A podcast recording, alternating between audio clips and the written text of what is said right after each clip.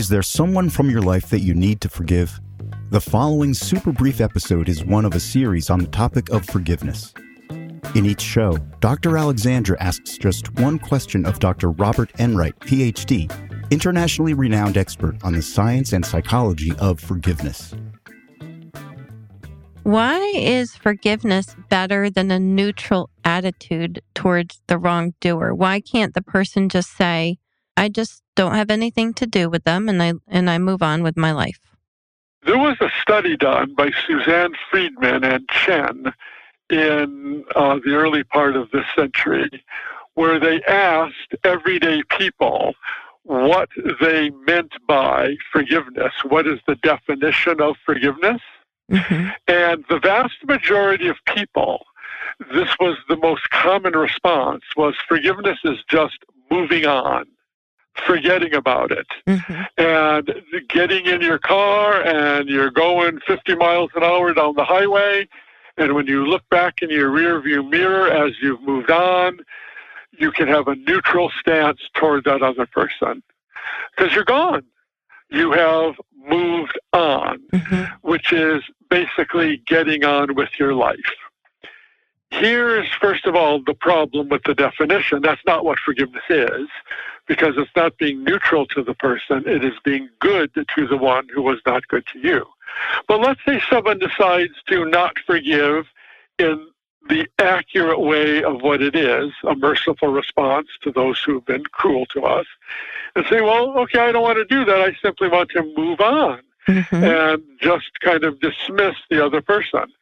Well, it's not that easy we find that once people have been traumatized by others, been treated so unfairly that there's not just anger in the heart, but anger, what I call on steroids, that it has built up and it's large and it is abiding in you.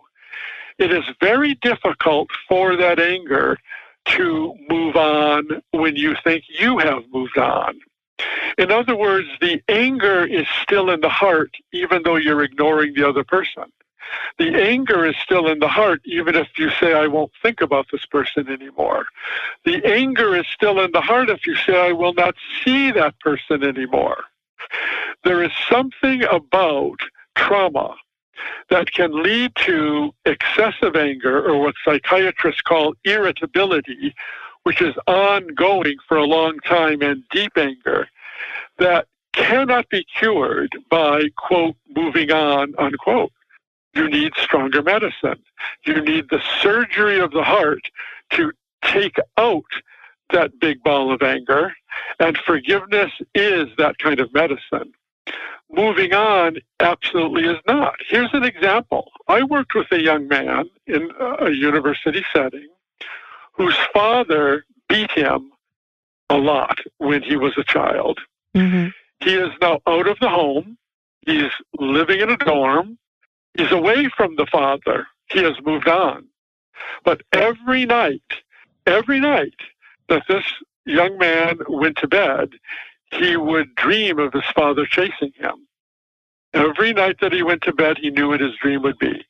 That was discomforting. It interfered with his sleep. It increased fatigue. And as far away from his father physically that he was, the father was still in his heart. And it wasn't in his heart in a loving way, it was in a conflicted way, you see.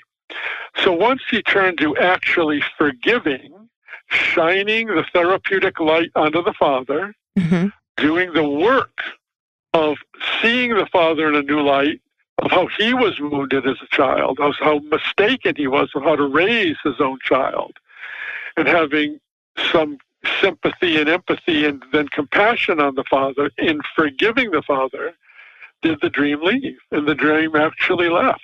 And he was able to rest better hmm. and have less fatigue during the day.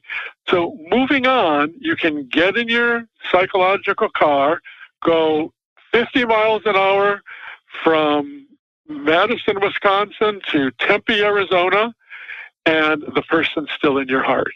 You need surgery of the heart, and forgiveness is that effective surgery. But does that only apply to traumas, or can that apply to lesser offenses that you're having trouble forgiving? Yes, it absolutely can apply to lesser offenses where the person will still be in your heart, maybe not as bothersome, but still bothersome. And you don't need that in life.